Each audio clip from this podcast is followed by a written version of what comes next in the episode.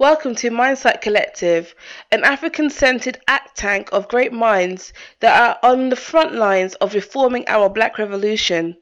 Join the conversation on Instagram at Mindsight Collective and on Twitter at Mindsight Tweets. Go ahead and check out our website at mindsightcollective.com for provocative thought, art, music, and inspiration. Free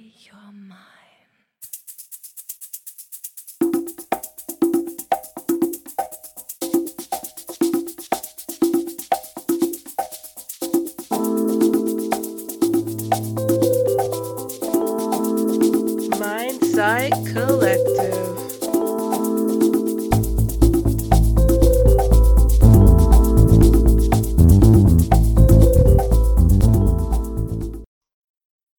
Hello, my name is Dion and I am your host for this monthly pro black podcast.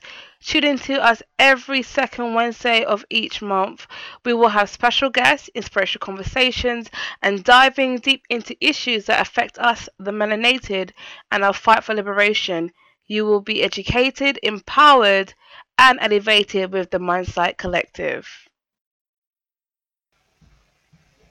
In this episode, I spend time unpacking decolonization of Sam Moyo and how she is creating a revolutionary space where all are welcome in uniting against all kinds of oppression stemming from colonization through her unique decolonial mindset training. But before we get into the interview, we will begin the show with today's I Am mantra. Today's I Am mantra is I am one with all and all is one with me.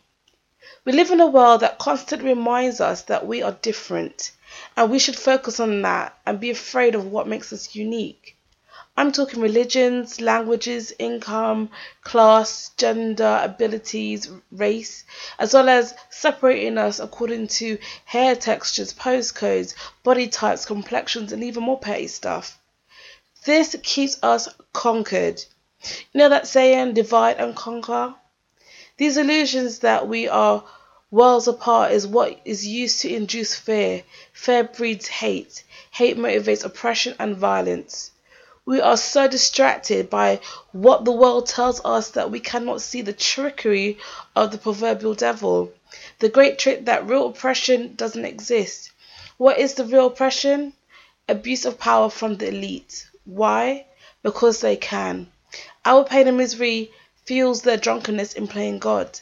They want us to be made in their image. We all need to realize that we are actually one. Every time the media and the propaganda machines churn out differences for us to hate, we need to turn around. Actually, turn away from it and celebrate our differences and know that we are all reflections of God, that we are one. We came from one and we shall return to the one.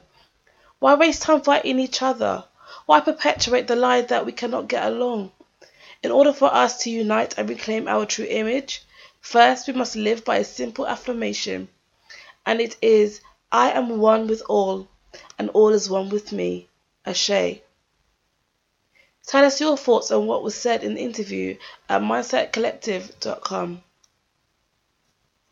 Before you listen to my interview with Samantha Moyo, I just want to give you a bit of a bio.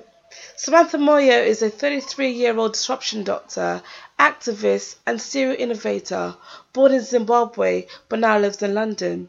She went through a transformation of kicking her drug and alcohol addiction by founding Morning Gloryville, the pioneering sober movement that grew a community of 200,000 people within only 18 months. She's been featured in over 3,000 press interviews.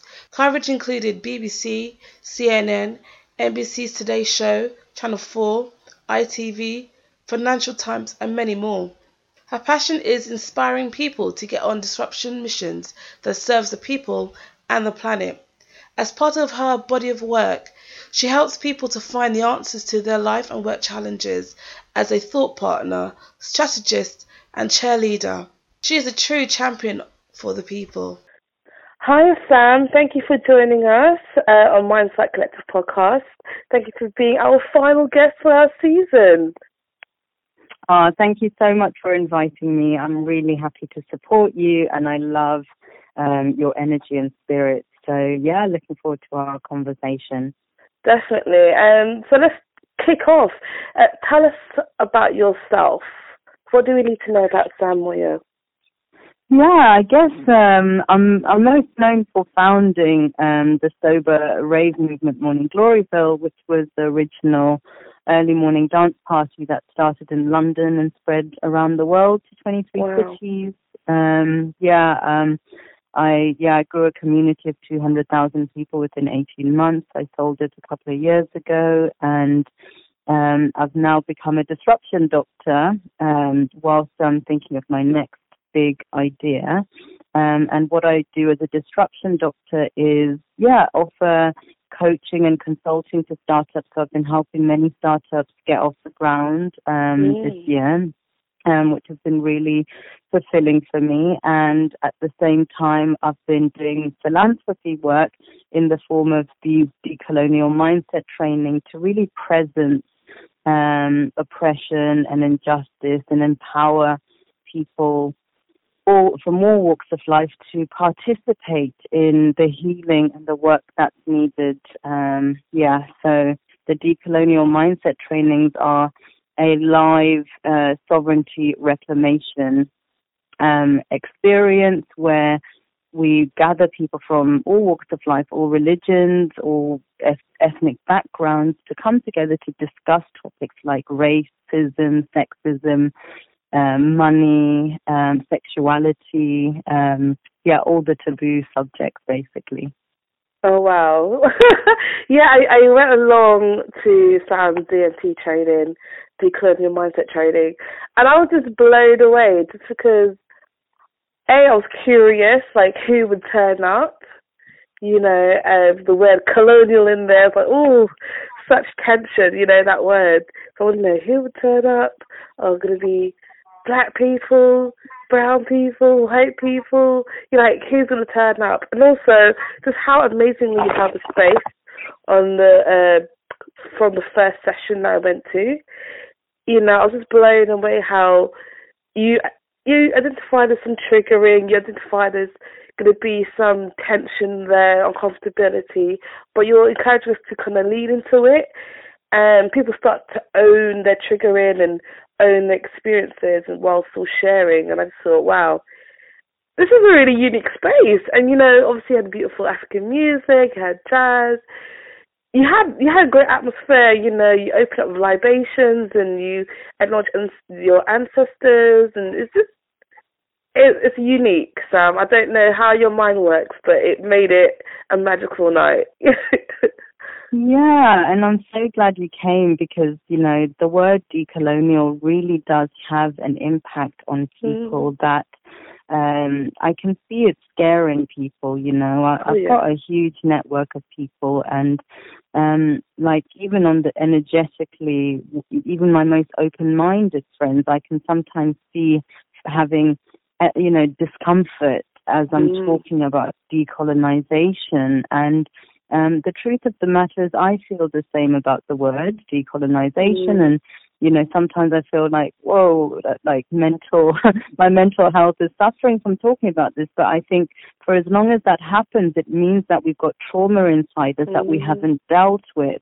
It means that we're enslaved by this word if it's yeah. having a negative impact. Um, to us. And so I use this word because of the impact because of how it makes us feel. And yes, I know I attract less people because of that, but I think through the events that we've been having, people are overcoming mm. that initial um, trigger that happens with the word decolonization and racism and sexism and leaving these events feeling so empowered because they're facing their fears. We're facing our fears. Um, and, you know, I think that you know, colonization is something that isn't taught in school in the UK. Mm-hmm. Um, there aren't many spaces that gather people from all walks of life, all backgrounds to talk about this. And I think it's at our detriment because it's such a huge part of how people came into their privileged space here. Mm. And it's such a huge part of why um, a lot of people migrate here. And it's also a really big part of why Africa's resources are depleted, um, you know, and other global, you know, South um, um, continents. So, um, you know, I'm not going to go as radical as start making demands, but I think on a human level, we need to start coming together, creating allyship with friends from different groups, and starting to do a healing that is as simple as I'm here to talk to you, to meet you, and to listen to your story. And that's what Mm. DMTs are about. No, amazing. And I, I will touch on some stuff you've mentioned, like allyship and, you know, the focus of Africa, the colonization there. But can you just help us define what is colonization and decolonization to you? Yeah, I guess to me, colonization um, is the taking over, the robbing, the stealing, the um, the taking without consent, the Mm. of a people's land and resources, and then there's also the psychological impact of that. So then there's the colonization of the mind as well Right, um, yeah. and and of culture. So I think um, that's how I define it. And I'm not. I haven't done a PhD in this. This is all lived and learned experience. Very um, valid experience, may I add. Yeah, really valid experience. Yeah.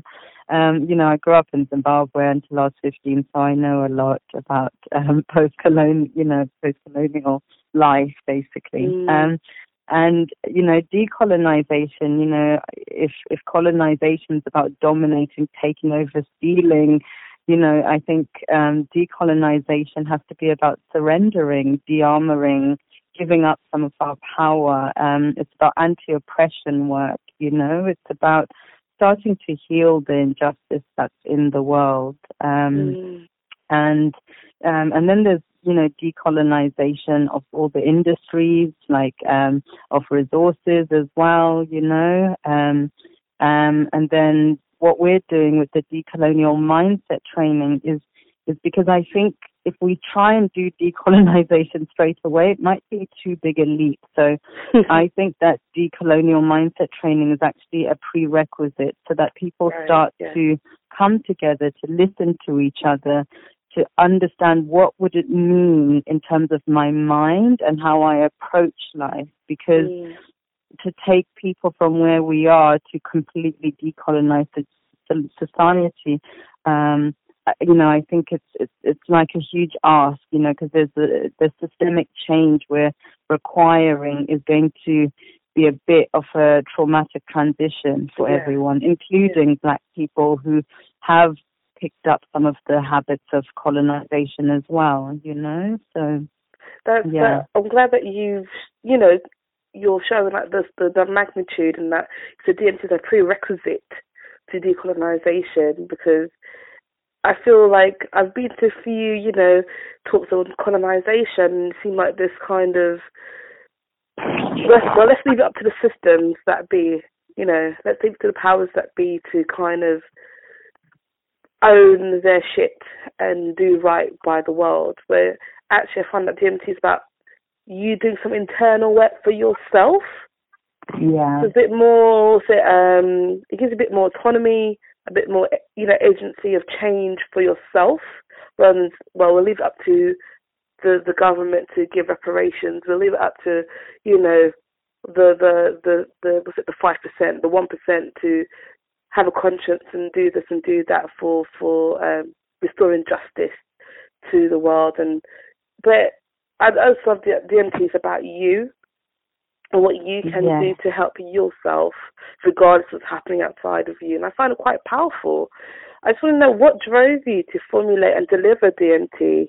So I guess I just kept coming across people who seemed disempowered and didn't know how to deal with diversity issues or um, deal with racism or privilege when it showed up. Um, you know, I have friends advertising who were feeling um, like they were being tokenized for their color because they were being taken to meetings, client meetings, by their fellow white members of staff, but when they actually spoke, they wouldn't be listened to, Mm. um, which was, you know, really sad to hear. And then, you know, I'm constantly meeting women who um, are the only ones in the boardroom and ask me, you know, what do I do when, you know, my investors are speaking, you know, are speaking to me and my business partner, but whenever I speak, they respond to my business partner because he's a man, you know. Wow. Um, yeah, so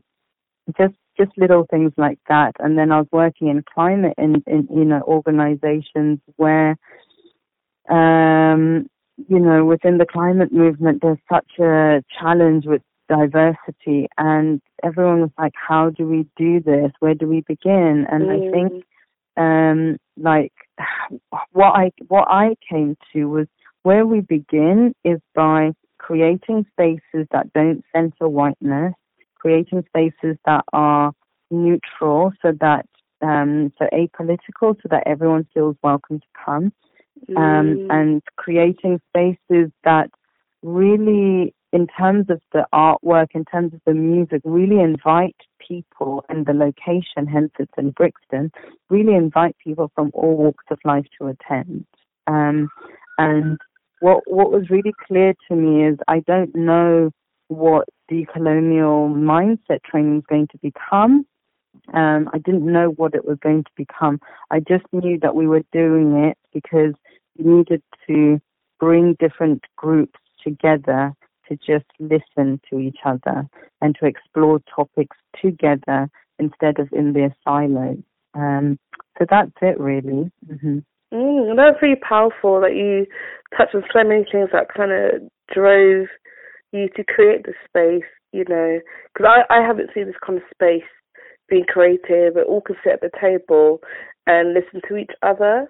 So I want to know what Yeah. what challenges have you faced, you know, bringing DMT alive and getting people to engage with this movement? And I am calling it a movement because it's, it's very powerful.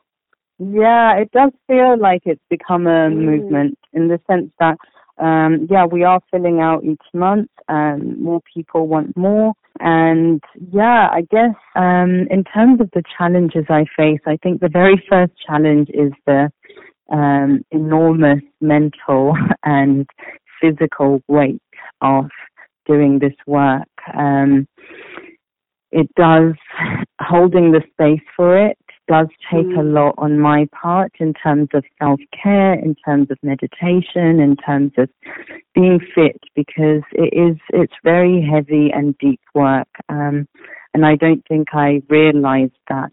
Um, I have to, in, you know, engage in a lot of prayer and rituals in order to keep clearing myself, to keep energized and to stay Mm. positive. Um, so I think that's the first thing. Um, the second thing is the fact that as soon as you're doing decolonization work, people think you are intense, but it's just not me. So one of the challenges I face is actually people's projections onto the work. Um, and it's based on like old school thinking, whereas the way I approach DMT and decolon- decolonial training is actually in a really fun, engaging way, which Yeah. is why people keep coming back. Yeah. um, so it's really, I think it's, I feel like it's really, it, it, yeah, I, I always feel like the right people come because, um, and the people who really need it because, um, yeah, it's, yeah, because it, it, you have to get past, you have to get past the construct of it being like hard, heavy, intense work to even walk through the door, Mm. um, which is why I think the energy we co-create together is so beautiful because everyone's like, you know, actually quite excited to do this work. Yeah. Yeah, everyone's so excited to be in this new space, to be meeting new people, not to be like surrounded by the same old, same old. Like, you know, there's no titles, even though we have people from like all socio-economic backgrounds and classes and, Mhm. and, and races and religions. And, you know, I feel like it's, there's something really anonymous about the space that's like, ah, it's, it's really, yeah, I think it's just wonderful. Um, another challenge I do face is I feel like um, you know, I've ha- you know, I've lost a lot of friends and Wow. uh, fans, sort of, you know, because of some of the some of this work. Because you know, people immediately think that it's a black thing, or like I'm trying to, I'm anti-white by doing it, or like I'm, you know, I'm being intense, or I'm bringing some, um, you know, I'm just causing trouble. And it's like, actually, no, I'm just trying to get us all to talk about things we've been shoving under carpets for ages, you know. Um, Mm. and I think for me, it's because I have experienced injustice, you know, in business with like white um, privilege. You know, I've been at the wrath of that, and so many Mm. people have been and don't have the agency to talk about it. But I'm just not that person. It's not okay. There's shit that's not cool in the world, and we need Yeah. to meet up, gather community, and talk about it. You know, there's people in different religious groups who don't have anyone to talk to about things coming up for them sexually. You know, in our last DMT, Wow. we were talking about, you know, sexual liberation and body sovereignty and, you know, it was so lovely hearing, you know, just different people's perspectives. Obviously I can't go into the details, but it was Yeah. just so refreshing to get like a Muslim's perspective, a Jewish person's perspective, a Hindu's perspective and and, you know, an English person's perspective and it's just like you don't get that day to day and Yeah, it opens your mind, it opens your heart. Um yeah, the other challenge I face um yeah, I think the other challenge I face is that um I'm not a millionaire and As this yet. is yeah, as yet. Um and this is just coming like it's uh, it's just being done for the love, you know? And so, Mm. you know, if in order everyone does want it to become more. So a challenge I I think we have is we do we're going to need to get some funding and put an in, the Mm. infrastructure in so that I'm not the only facilitator, um, so that there's a few facilitators, so that it can be something that's even more accessible, um, whilst maintaining the integrity.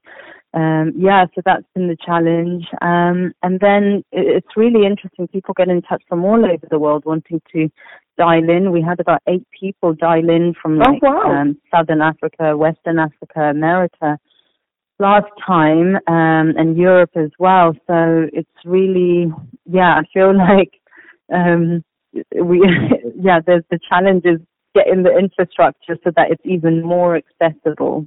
Yeah, Um, exactly. yeah. So so that's it. But I think you know the biggest challenge is the the days leading up. You know, I never look at the ticket sales because I'm shitting myself. Because I always think no one's going to turn up. um, then and, it gets yeah. crammed. I know, and then as usual, we can't fit everyone in. But it's such yeah. Anyway, it's funny. It's like whenever you're throwing a party and you're like, no one's coming. and then everyone comes. I know, I know. And actually that's been interesting. It's all word of mouth. It's like people Mm. are really telling other people, you know? So, yeah, yeah, yeah. No, I just I when I uh, kind of popped in the last one, I just felt this kind of exciting energy around everyone.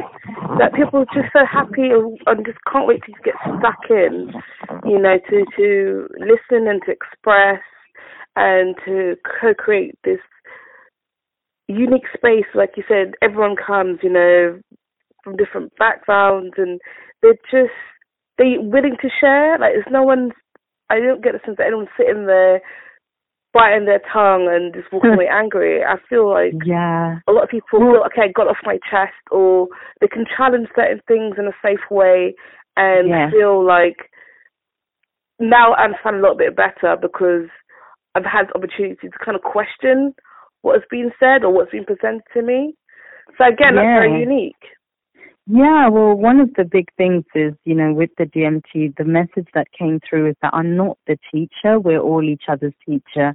Mm. So I'm really clear about that at the beginning. And, you know, we also have, you know, you were there, you had the code of conduct of how we turn up. Yeah. So compassion, calling in instead of calling out, um, kinship, listening, confidentiality, so and more. There's you know other that you know other um, elements to the code of conduct, and then the really big thing is if you are triggered, it's actually allowed. It's probably one of the only spaces in London you're allowed to be fucking annoyed with someone and Yeah. express it. You know, um, and what we say to people is don't hold anything back, don't hold anything in. Um, so we're really um, yeah, so we're really encouraging off that. Um, and I think that inspires people to really, yeah, I feel like that inspires people to just be themselves, but people actually get excited because they don't get, they don't get encouraged to be their fullest self wherever they are out there in their offices.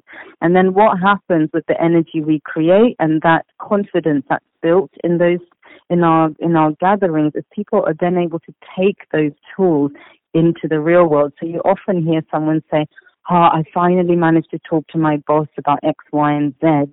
Wow. Um, thank you so much." You know, or like people wake up the next day and like change the color of their hair or do something really radical that they haven't done because their confidence is grown because we've dealt with the shit basically. You know, in our last one we realized one is you know, sexual liberation isn't about going around sleeping with lots of people. It's actually about just feeling sensual and good in yourself, Mm. you know?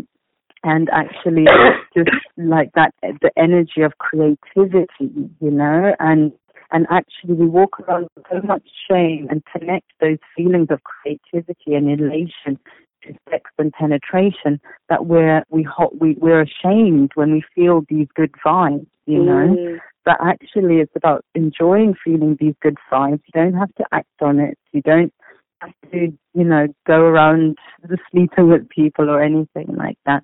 But actually, removing this shame. Um, we did a shame dance, actually, shaking the shame away, and everyone felt so much lighter after. And it So was just good. like, oh my god, yeah, the the permission, basically. And I think Mm. you, I think you give permission quite easily because you, you, you, you, it's like you're, like you've done the work on yourself.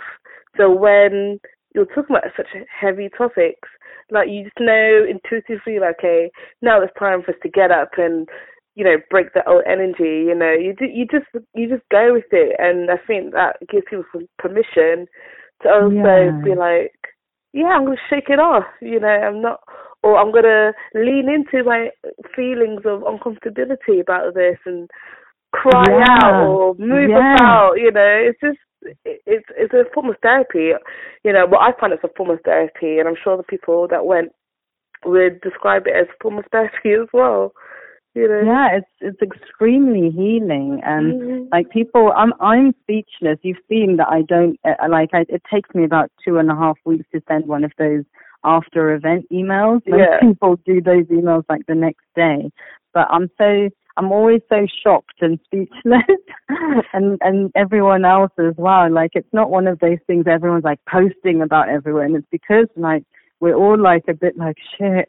I really got to process, you know. Um, the Mm. trans because a trans a deep transformation happens that is so subtle but after your DMT experience it's like you see the world different your eyes Yeah. are different the way you start to engage is different. And some people come back some people come have only come once and still have had that. Um and I called it DMT for a reason because it is like I mean everyone's off there going to do ayahuasca and doing uh, you know all these plant medicines. I'm Yeah. like the DMT is in coming together and doing the work together and having the triggers together and each of you know everyone teaching each other and you have that same feeling you have when you go on your ayahuasca journey in one of our conversations but it's you know um it's it's it's it's like subtle deep Mm. grounded and you're being completely witnessed by other people going through it you know Yeah, Yeah. no, definitely. I just want to touch on like the actual the how bit. How how do how do we also how how can one unlearn this kind of colonial mindset? yeah That was a heavy I, heavy question. you can share as much as you want. yeah, I mean, it sounds heavy, but it's actually really easy. The first step towards, um, you know, getting your decolonial mindset is questioning everything. Like, we need to question the laws that we're living under. A lot of people don't know why they have a bloody passport, why you're given a birth certificate, you know. Mm. We're basically given a birth certificate so that we subscribe, because that's what connects us to the laws of a state, and that's yeah. what makes the government able to tax us.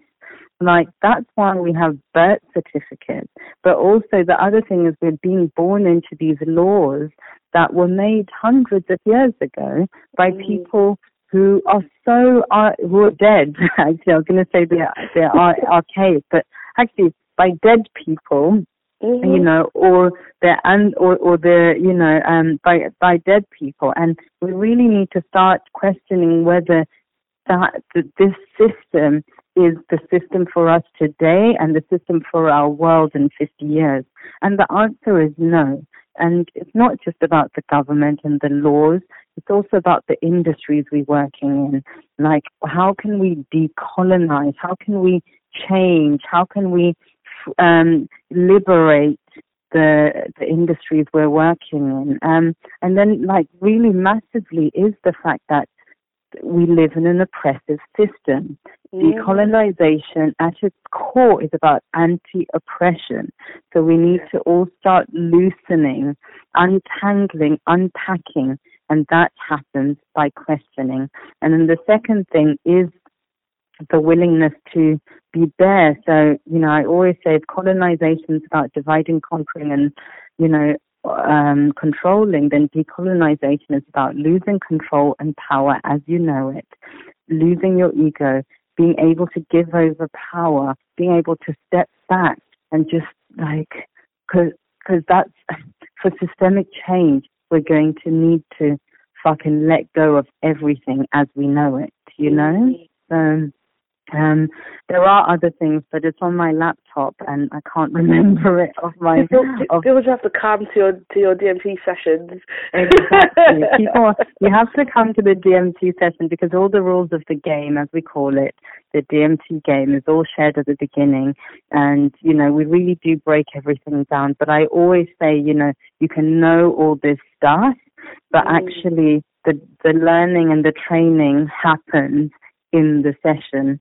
And, you know, we even have, there's always a moment where, you know, people are not having it out in a shouting way, but people trigger each other and they voice that. And it's so powerful to be in a space where we can actually, like, where you can watch the things that happen in real life in our little micro DMT world because people are just like, whoa, you know, mm. um, like yeah, it's actually really interesting. Um, yeah, um, and I think that's you know really the moral of the story at each DMT is we are all one.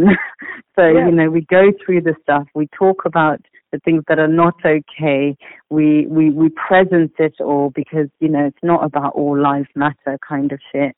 Um, we do presence the things that are not okay, but what we what we all acknowledge, what everyone acknowledges when we're in the space is that we're doing it to create more harmony and more mm. togetherness and to also prepare us because with climate change and whatever lays ahead, we are going to have to be bringing people into our homes who aren't just, you know, your neighbor that you're used to. We're going to have to be mixing things up and improvising much more. So we've got to um, really start to repair the human um, the human fabric. Um, yeah, re- reweave the human family, mm. basically. Yeah. Mm, wow. Wow. Yeah. And I love you put we are one. I think that's maybe part of how we unlearn colonization. Like, remember, we are one. When you see someone that is hurting and they um, are being aggressive towards you, might be racist or sexist or oppressive in any way, you know, in a way that they're still part of you, and maybe yeah. that will help you react differently um, Yeah. towards them, things like that. I, I, I mean, for me, it's hard sometimes because I cannot cuss someone out because Yeah. my knee-jerk reaction is my ego is hurt because you said something that's triggering, and I want you to feel the same pain that you've caused me. Um, but as time goes on, as I mature, um, I've learnt like, well, they're a part of me, they're a reflection of me, and therefore I love myself not to want to hurt myself. So I give them a. Like, okay, cool. You're just having a shit day.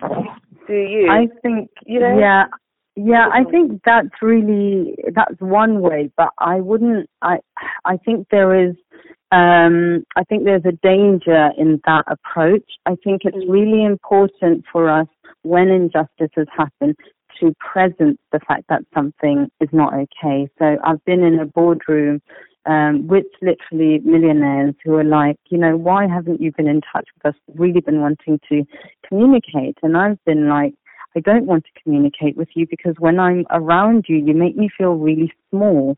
And you Mm. threatened me with your might before, so why would I want to be around you? These people wouldn't necessarily be told this by p- others, you know? What that you risk a lot by saying that. But my thing is actually with these DMTs, I want us all to get comfortable to actually say, no, it's not okay. And it doesn't have to be in a shouting way. It's just like in a real matter of fact, the way you're behaving is actually racist or the way you're behaving is sexist. Um, and this is why, and I don't deserve that, you know, and then you don't need to expect them to change or whatever, but if you don't say anything, then I feel like we're kind of disem- in a disempowered, silent space, I'm where- you. you know, and it, you know, whereas if you say something, at least you are standing up for yourself, Mm. you are not internalizing because, um, but you know, uh, yeah, you're not internalizing and you're not kind of just like pandering because I live Mm. you know, I've been living with two guys and um, you know, I've had to point out some stuff um to one of my housemates and just been like and you know and he was like you know no one's like no one's ever said certain stuff to him because like he just didn't know you know so Mm. i think there's but now he does and he was like really apologetic so i'm just like we all need to like as much as you know we're wanting to see things change if you're from a marginalized group we do need to also take some responsibility and you know um, and presence for things. And i know it can be so scary because for me it's scary. So like you know um but i always create a safe environment for myself. So for example which yeah actually because i live with two guys um, if I have a problem with when something's happened, I won't say it immediately in that because the last thing I want is like two men fucking getting all broy or like gaslighting or anything like Yeah, that. Not yeah. that that's what they're like, but do you know what I mean? So Yeah. what I'll do is I'll just text after from my safe place and just be like, hey honey, um, I know you didn't mean it like this, but I just wanted to presence this, you know? And then Mm. that allows a bit more safety. Um, Yeah. In sort of office environments, you know, you can make sure there's another woman if it's a woman issue or another person of color or, you know, if Mm. there's someone around who you feel safe around so that it's being witnessed, you know, because, um, yeah, because I think one of the things that has happened is like you, you can be like to someone, your behavior is so racist and colonial, and then they can all just be like, uh, no, what are you talking about? You know, and then yeah, and and so yeah, so I think the main thing is definitely find the the agency within yourself. Realize that the most empowering thing is your voice Mm. to be expressed. And every time you don't express your voice, you are shutting yourself down, you're internalizing oppression, and you're silencing yourself. Mm. Wow, and that doesn't make any change. That doesn't give you any autonomy to make a change. No. Yeah. Yes. And w- what I always say is don't expect the other person to react in a favorable way, but Yeah. more focus on why it's important for you to say it, for you to say out loud, I'm not okay with this. This this is what you know, I do not deserve this, you know? Powerful. That's really, really powerful. Wow. Exactly. Wow. Yeah. Oh, I feel I feel empowered myself.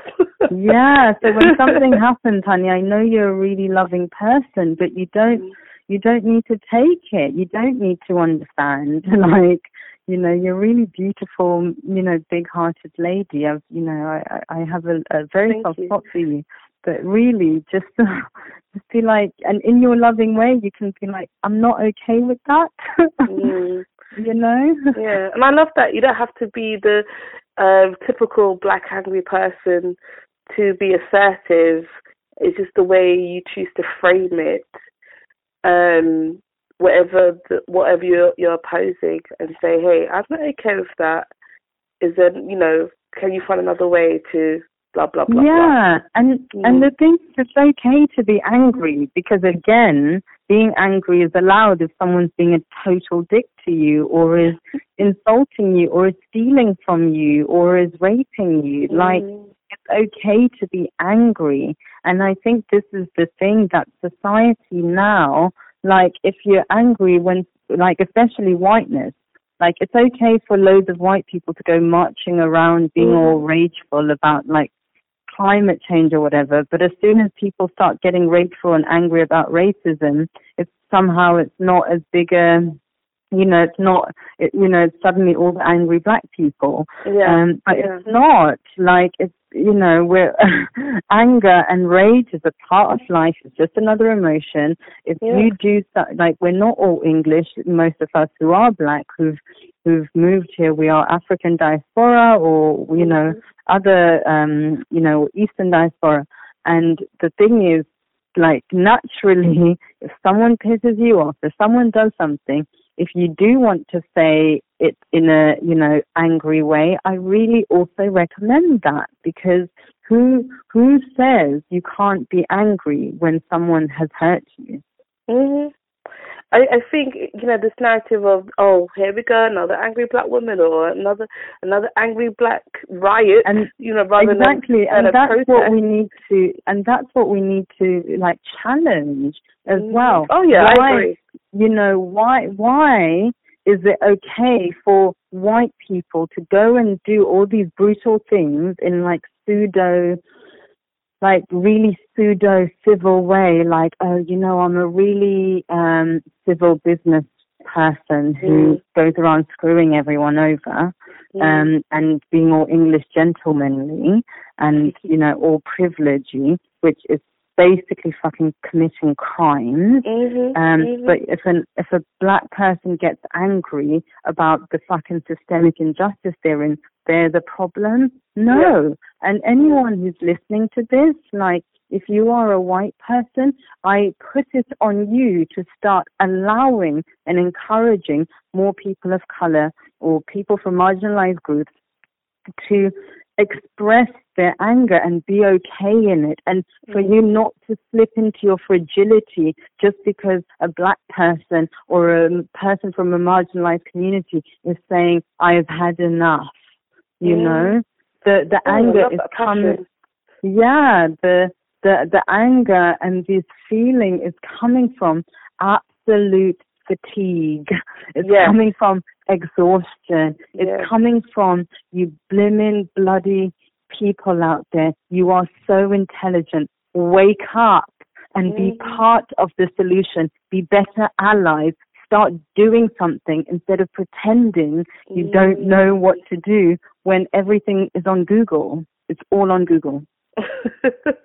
no, I just love it, and I'm glad. I know you talk about allyship because I know that's part of your ethos. You know, about creating an allyship with friends from different groups. You know, and I, for me, it, that's been a struggle part of um, my kind of navigation in, in in the world, trying to do a lot of great work within the black community.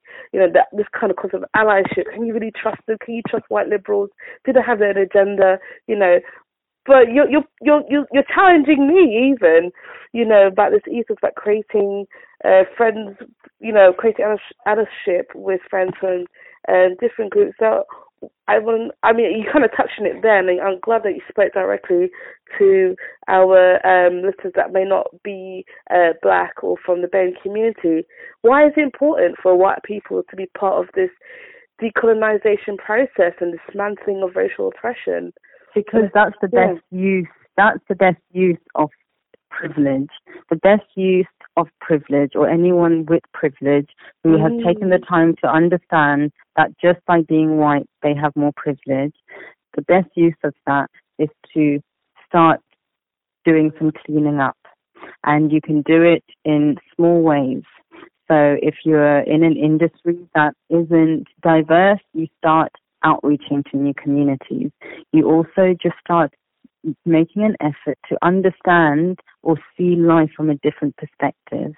Like mm. it, it's it's not only does it enrich the world um, and create more understanding, but it'll actually enhance and enrich you as an individual. Um, um, being a good ally is realizing that at the end of the day, for example, if a black and a white person are stood next to each other and a riot or something kicks off, the black person is most likely to get arrested. Yeah. If you're a white person and you understand your privilege, you stand in front of that black person. Yeah? Um, if you're a person who is, you know, an influencer and you're white, you, you, you use your channels once a month you talk about the things that are not okay so yeah. that your other mostly white community starts hearing and seeing these things. Like mm. we can all keep going on like, you know, the world's problem isn't my problem because I'm a yoga yeah. teacher. But actually exactly because you're a yoga teacher, you you it's it's for you oh my god, someone's got an eagle um outside the office. That's amazing um, yeah, yeah, yeah.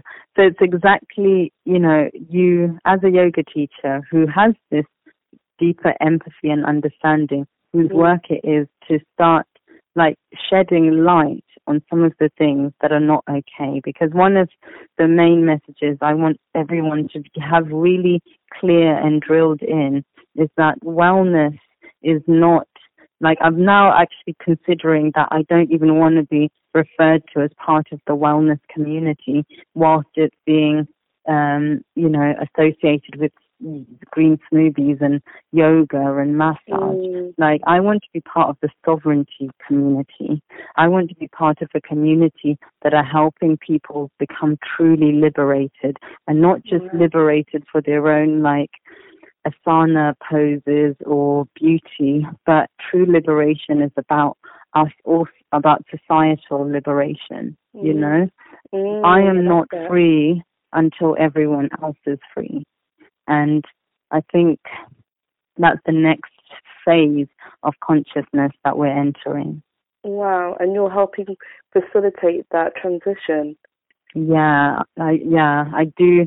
I'm like I I don't know how to explain it, but I think sometimes people I just want people to know that I'm not here like I'm not make this isn't like I'm not making anything out of this, but I feel like this uh, this is a devotional work in complete service and um I'm I'm here to steward. I'm here to steward, here to like help people softly, not go into like shame and guilt, but to actually just start taking those steps forward towards each other, you know? Mm.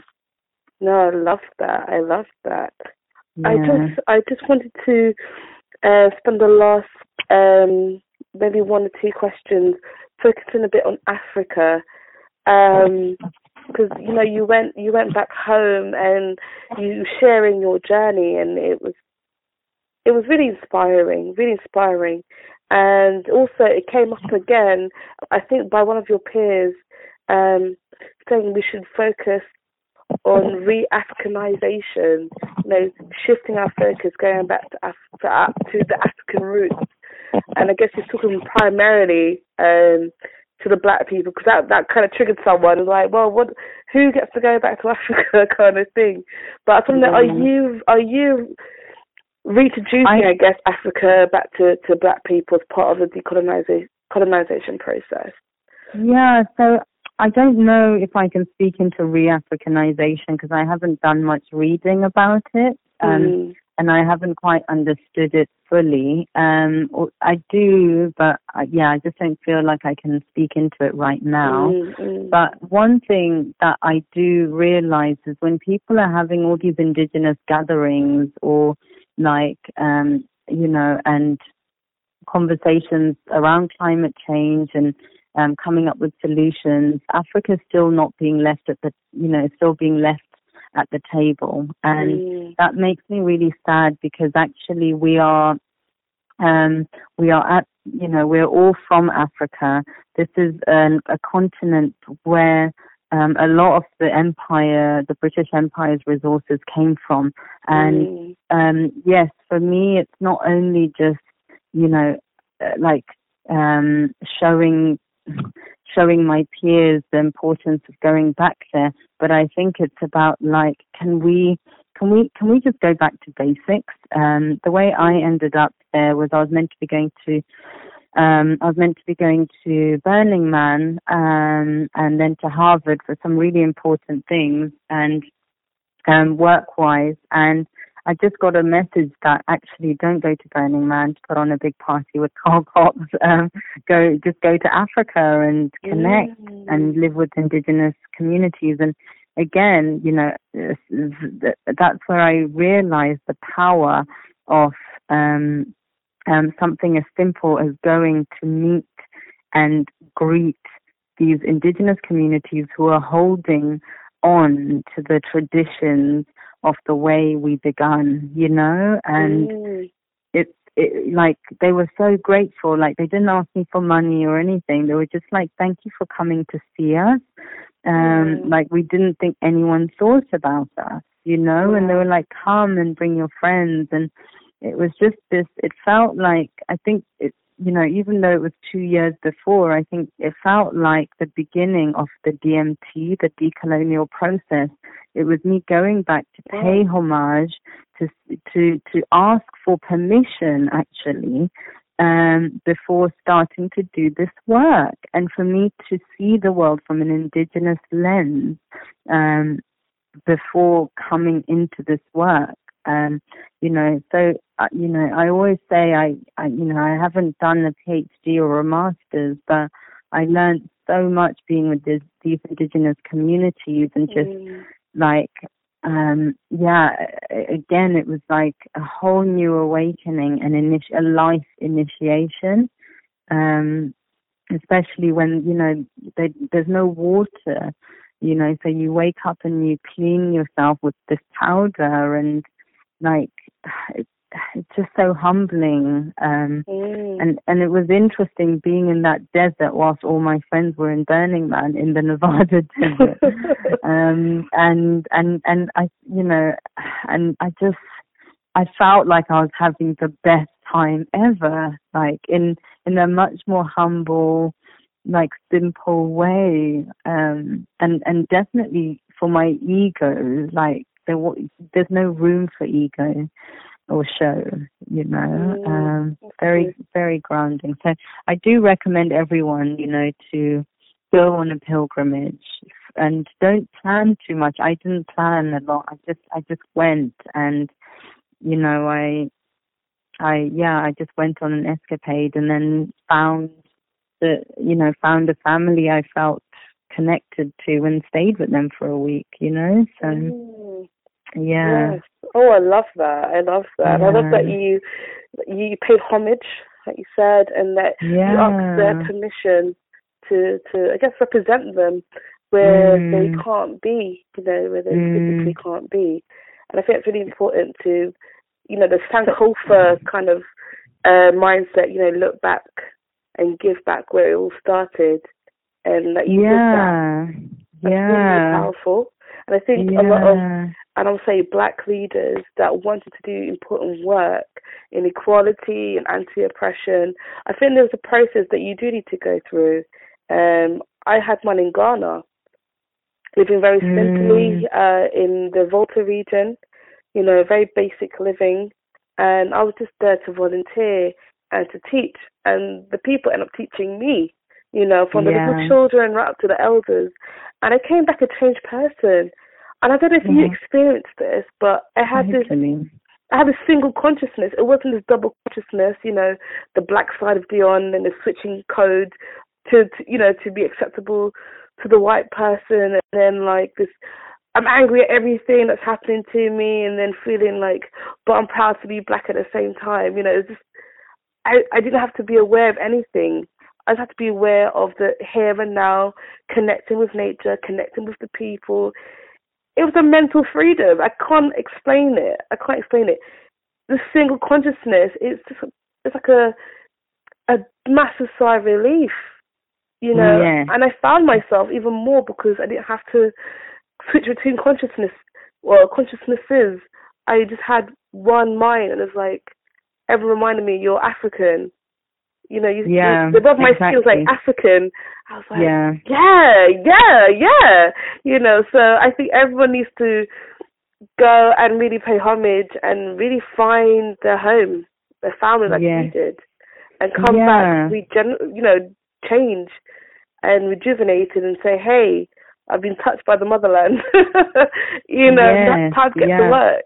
You know, and I love that.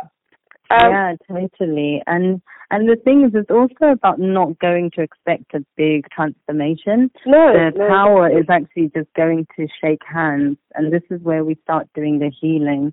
You know how Mm. diplomats go and like meet all the presidents of different Yeah. countries. We have to go and start meeting all these different communities. Mm. um, and you know it's a way of sending a signal for a, a, a changed future, basically. Oh, Um, it's amazing. No, I love yeah. it. I love it. And we come to we need to come to the end of our interview. I just you just there's so much I want to pick from your brain, but there'll be another time. I, I don't know.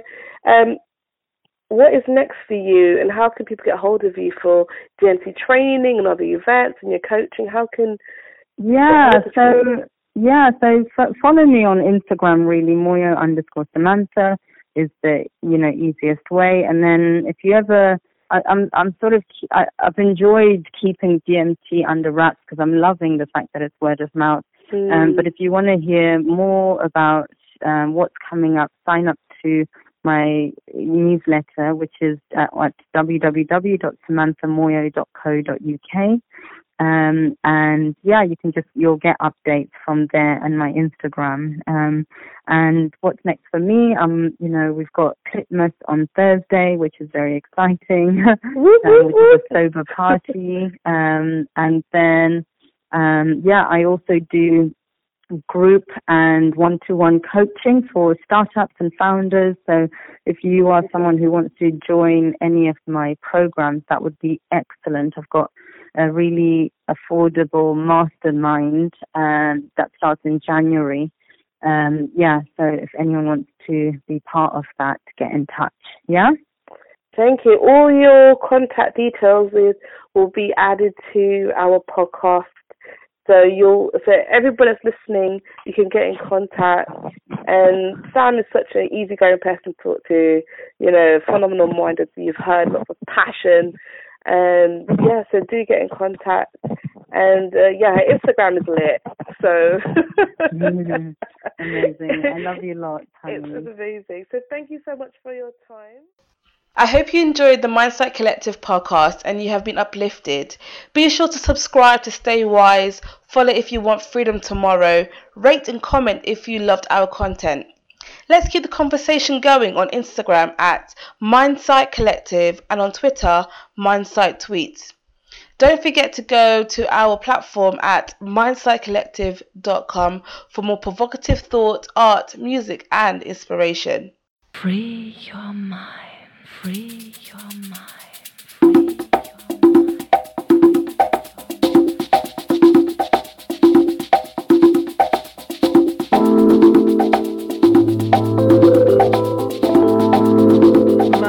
I collect.